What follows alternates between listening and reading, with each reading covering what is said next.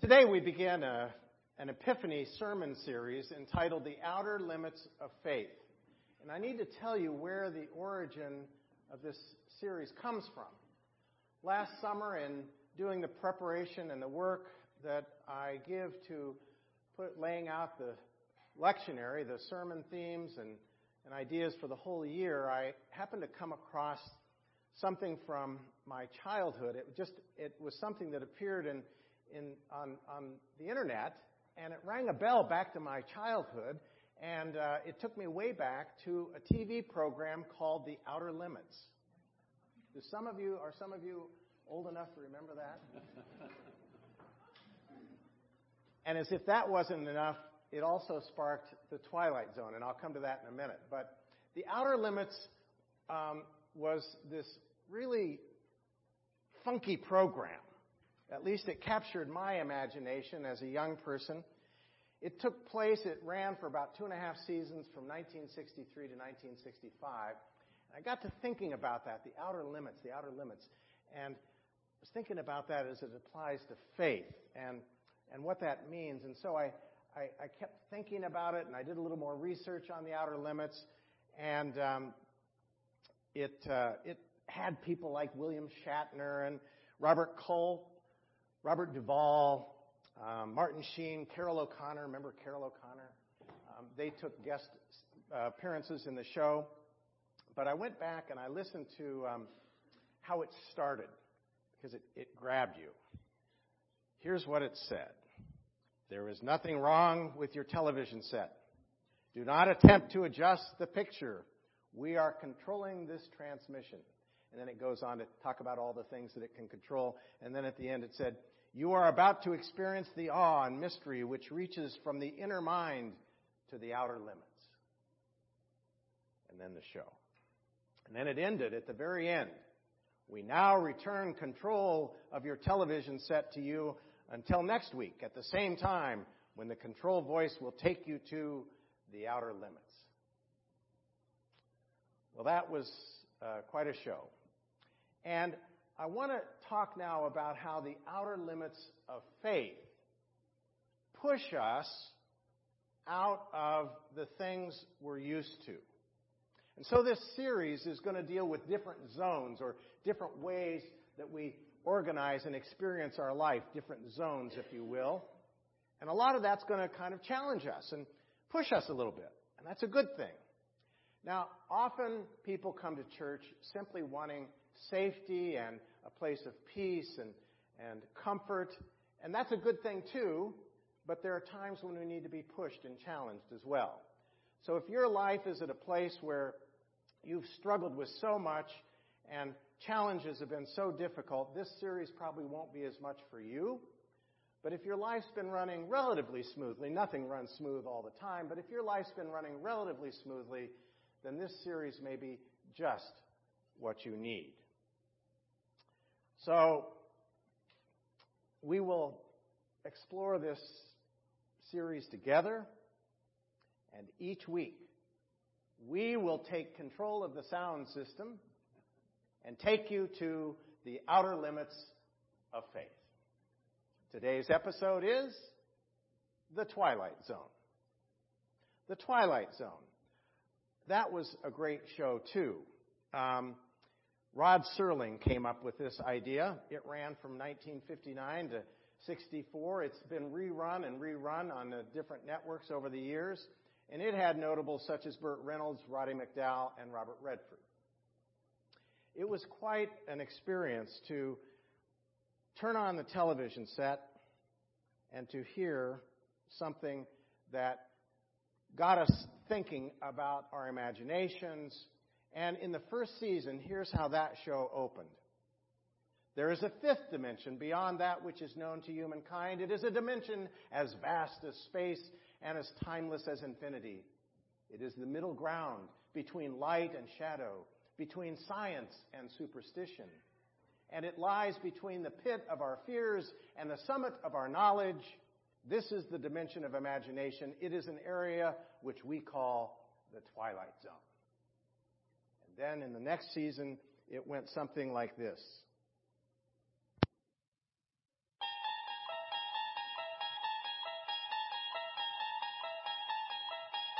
You unlock this door with the key of imagination.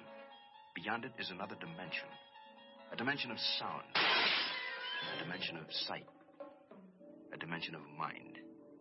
You're moving into a land of both shadow and substance, of things and ideas. You've just crossed over into the Twilight Zone.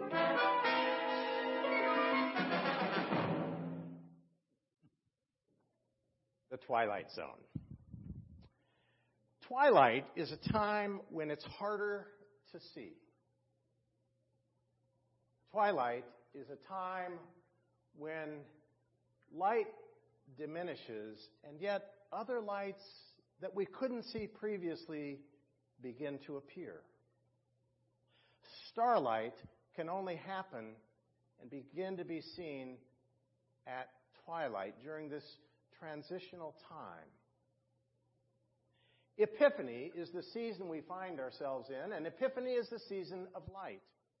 You know the story. The wise men came, they followed that light, and then they were enlightened.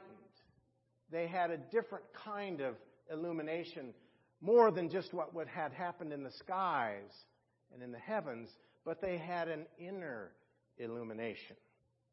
And they were able to experience and embrace this mystery because after all, that's what it is when we find ourselves at twilight as the, as the assurance of sunlight gives way to the evening and the dark shadows. And we see the great mystery of creation when we look to the heavens and the stars above. Our Exodus text that Rick read for us talks about a great mystery. It talks about the people of Israel being freed from slavery, taken into the wilderness for how long? For 40 years. We cannot even begin to imagine what 40 years in the wilderness would have been like. But the text tells us that they had no sooner gotten into the wilderness than the people began to murmur and complain. Human nature being what it is, they began to complain about the security they had had when they were in Egypt. Interestingly, now that they had their freedom, they were no longer slaves, they were out of the land of Egypt, and all of a sudden, that life looked pretty good because they had three square meals a day. They knew what their pain was, they could anticipate it with their slavery, but at least they knew they had a place to sleep every night and three square meals to eat. And so they complained. And they were even contemplating giving up their freedom for the sake painful security. That's a tension we often face in life. It's a tension that they faced.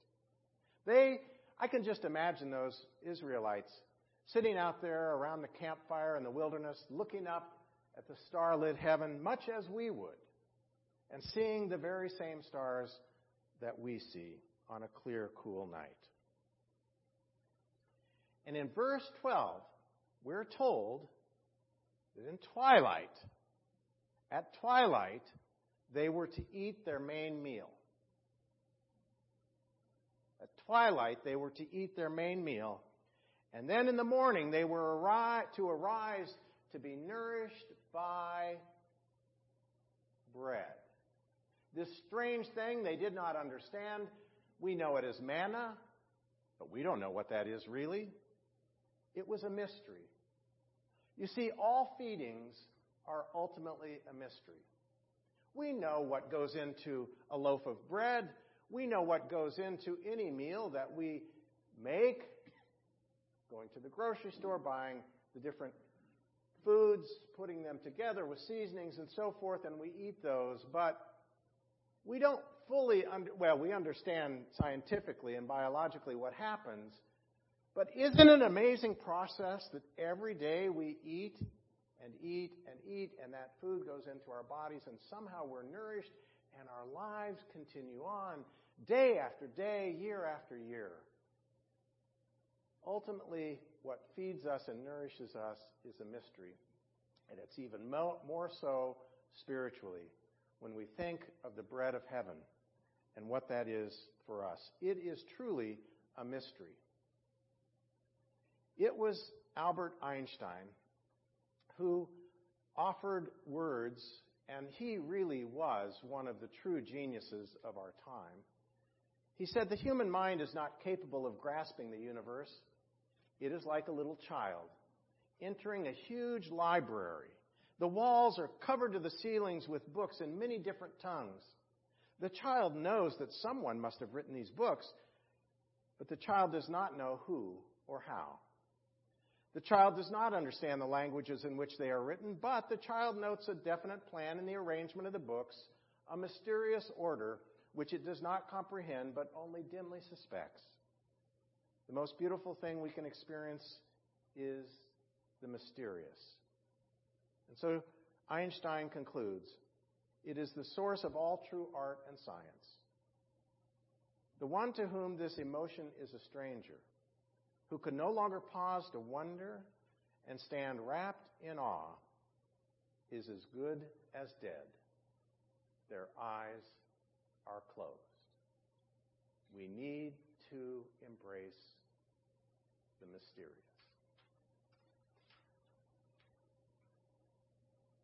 There was mystery in the wilderness for the children of Israel. And there are times of wilderness in our lives. There are times when we wander aimlessly, not knowing where to turn. And so often we grasp for that which we can control, that which we know we can put in order and make sense of, and if we can just get all that put together, figured out, and in place, we'll be okay. But we bump up against mystery. And this mystery is something we know and experience in vague ways as God. God is the great mystery. And God is the one to whom we can ultimately turn in whatever wildernesses we encounter. The outer limits of faith. We experience them here in the twilight zone, in that nebulous time between light and darkness. There is a mystery. And we are invited sometimes just to sit in and with the mystery. Now, in our second text from 2 Peter, we encounter this idea that we are not to follow cleverly devised myths, the writer tells us we are to follow Jesus Christ. And to remember that He is the beloved one. This is my beloved Son with whom I am well pleased. We recall those words fell upon Jesus at his baptism. And it reminds us that we too are God's sons and daughters with whom God is well pleased. And as such, we are to connect with one another and with Christ. So you will do well, he concludes, to be attentive to this as to a lamp shining in a dark place. Imagine a room at home, all the lights out, total darkness. You strike a match, you light a lamp. How important is that lamp in the darkness? And we sit with that in the darkness until until the day dawns and the morning star rises in your hearts. And what might that morning star be? none other than Christ Himself. The great morning star rising in our hearts. Friends, we need not fear the outer limits of faith, whatever pushes us to the borders of our reality and our darkness and all the scary places. We need not be fearful. We can embrace the mystery. The twilight zone is the realization that life is not about control and knowing everything, but swimming in mystery and knowing that mystery envelops us and all creation.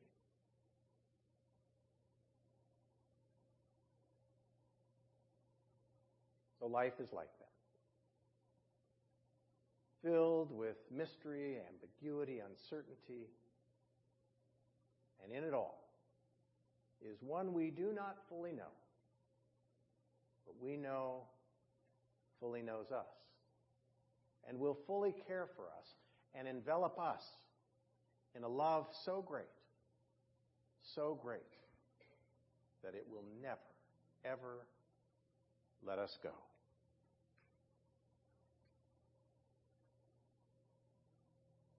You're traveling through another dimension.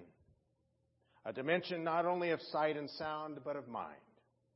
A journey into a wondrous land whose boundaries are that of imagination. That's the signpost up ahead. You've arrived. The Twilight.